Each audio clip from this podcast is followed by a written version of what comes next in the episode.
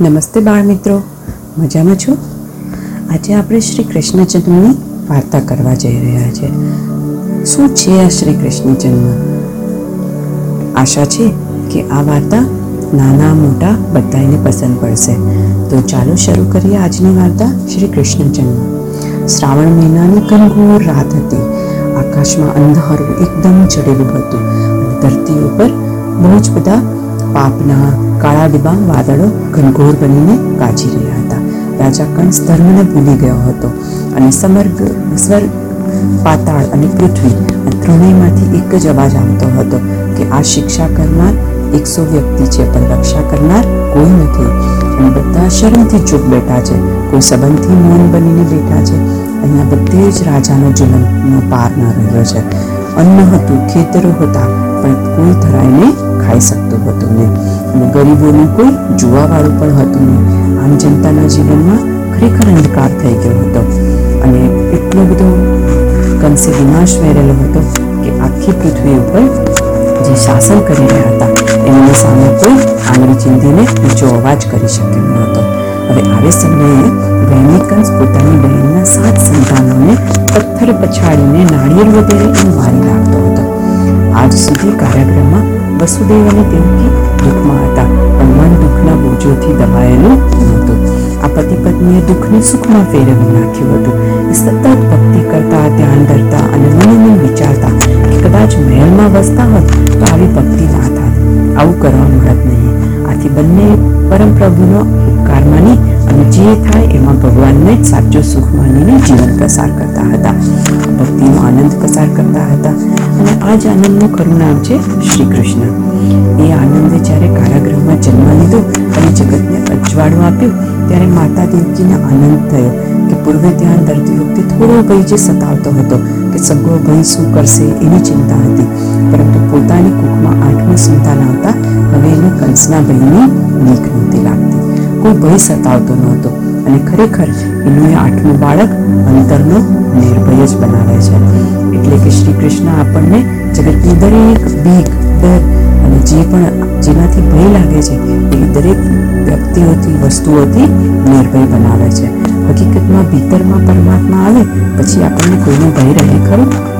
આમ એ ચોમેર પ્રસન્નતા અનુભવે છે. વસુદેવ દેવકીને કહે છે કે હવે પ્રભુ જન્મ ધરશે અને પછી પ્રભુને કોણ મારી શકશે? વસુદેવનું પ્રભુ પ્રેમી હૃદય અપાર ઉલ્લાસમાં આનંદમય છે. આશ્રમેય શ્રીમદ ભાગવત કહે છે કે તેઓ સ્વયં પ્રભુ પરમાત્માની સ્તુતિ કરે છે અને દેવકીને આશ્વાસન આપે છે કે માં, હવે ચિંતા કરવાનો સમય નથી, હવે હું ખુદ પ્રગટ થવાનો છું અને પરમાત્માનો પ્રાગટ્યનો સમય થયો છે.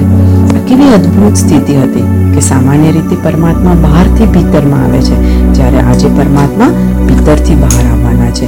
આ સમયે આકાશમાં ઢોલ, વીજળીએ નાટારંભ કર્યો, મોરલાએ ટવકાર કર્યો. આકાશ મેઘના જેવું શ્યામ હતું અને આવનાર શ્રી કૃષ્ણ પણ શ્યામ હતા. શ્રાવણ મહિનાના આઠમની એ રાત હતી અને એ રાત્રે દેવકીએ પ્રસૂતિકાળનો આઠમો મહિનો પસાર થતો હતો. નવમા મહિનો ને હજી એક મહિનાની વાર છે એવું માની બધા ચોકીદારો ઊંઘમાં પડ્યા હતા. માત્ર વસુદેવ અને દેવકી જ જાગતા હતા અને ખરેખર જે જાગે છે એને જ પરમાત્મા મળે છે. અને થોડી જ વારમાં ધરતી પર એકદમ પ્રકાશ રેલાયો. નરકાવાસ જેવા કારાવાસના અંધારામાં પણ તેજ ફેલાયા. આકાશના પેટાળમાં જેમ વીજળી પેદા થાય છે, એમ દેવકીને પુત્ર જન્મ થયો. આમ પવિત્ર શ્રાવણ માસની મધ્યરાત્રિની કૃષ્ણ પક્ષની અષ્ટમી, એટલે કે આઠમે રોહિણી નક્ષત્રના સુયોગ સાથે દેવકીને પુત્ર જન્મ થાય છે. આમ દુઃખને સુખ માનતા અને ભયને ભક્તિમાં પલવી પલટાવી નાખતા વસુદેવ દેવકીના ચિત્તમાં સદાય પ્રસન્નતા વસતી હતી એથી એમની સઘળી સંપત્તિનો નાશ થયો હતો અને સંતતિનો પણ નાશ થયો હતો છતાંય કસાઈ ગુનાવીના હાથમાં બેડીઓ પહેરાવેલ કંસની સાથે એણે કશું આગતું ના કર્યું અને આવી પરિસ્થિતિમાં પણ એણે પરમાત્માનું ધ્યાન ધર્યું હવે થોડી વારમાં જ વસુદેવ પાસે બેઠેલા હોય છે એ બોલે છે કે દેવકી અત્યાર સુધી જેટલા જન્મ્યા તે ઓર અને આ દીકરો જન્મ્યો તે એર. જીવના ભોગે પણ હું જેલની બહાર જઈશ અને જાનને સાટે અને બાળકને જાળવી રાખીશ. તમે દીકરાને નિરાંતે નીકળી લો નીકળી લો અને દેવકીને ત્યાંથી આવજો કહ્યું. દેવકીએ દીકરાને વળાવતા કહ્યું કે, દીકરા, તું દુખિયાનું દિશામાં થશે અને ધરતી પરથી બહાર ઉતારજે. બધું જ સંભાળજે અને દુનિયામાં જે દૈત્યો વધી ગયા છે, એને તું તારે યોગ્ય પરિણામ આપજે. આમ દેવકીએ બે હાથ દ્વારા બાળ કૃષ્ણને પોતાની ગોદમાં લીધા અને હૃદયનો પ્રેમ રસ વાસુદેવને અર્પણ કરી દીધો. હવે વસુદેવે મસ્તક પર કૃષ્ણને મૂક્યા. ત્યાં તો હાથે પગે જે બાંધેલી બેડીઓ હતી એ બધી અચાનક ખુલી ગઈ. કારાવાસના બધા દરવાજા ખુલી ગયા અને જેટલા સૈનિકો ત્યાં પહેરો ભરતા હતા એ બધા જ અચાનક સૂઈ ગયા.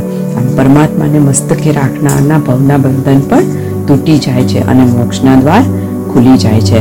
હવે આ સમયે જેલના ચોકીદારો સૂતા હતા અને ધર્મ જાગતો હતો અને અધર્મ ઊંઘતો હતો. વસુદેવ જેલ અને મહેલની બહાર નીકળ્યા. વાદળ વરસી રહ્યું હતું, આકાશ ચોખ્ખું હતું.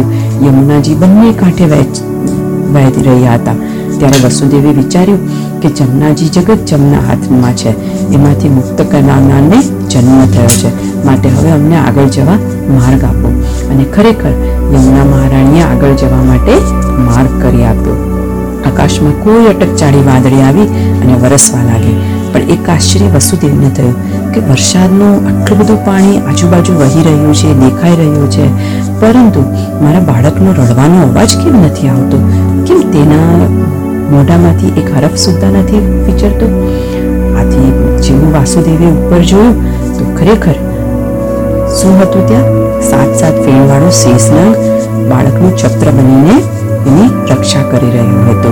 વસુદેવને ત્યારે જ ખબર પડી ગઈ કે નક્કી આ મારું બાળક બીજું કોઈ નહીં, પણ ખુદ ઈશ્વરનો અવતાર જ છે. નહીતર આવું શાને માટે બને? જમનાના સામે પાળાવેલા રબારીઓના દેશના ઉપરી નંદને ત્યાં વસુદેવ આવે છે? અને નંદની ત્યાં આનંદનો ઉત્સવ રચાય છે. માતા યશોદા તો એવી કે સર્વને યશ આપવાનું મને કોઈને અપયશ આપવો એને ગમતો ના હતો. કંઈ થાય તો બીજાને દોષ આપવાને બદલે તે હંમેશા પોતાનો દોષ જોતા હતા. અને માને કે આપણું કોઈ અહિત કે અનિષ્ટ કે ખરાબ કોઈ કરી શકતો જ નથી. આપણે જાતે જ આપણું સુધારીએ છીએ અને બગાડીએ છીએ. પણ પરમાત્માના આશીર્વાદ હોય તો આપણે કરેલા પાપ કર્મોથી પૂરા યશોદાના ઘરમાં પણ ગોકુળવાસીઓ ભળી જાય છે. આમ બાળકૃષ્ણનું સ્વરૂપ પારાવાર દુઃખને સુખમાં ફેરવનારું હોય છે. પોતાની મુશ્કેલીઓ માટે બીજાને અભ્યાસ આપવાને બદલે પોતે હંમેશા અભ્યાસ વહોરી અને બીજાને યશ આપનારું સ્વરૂપ છે.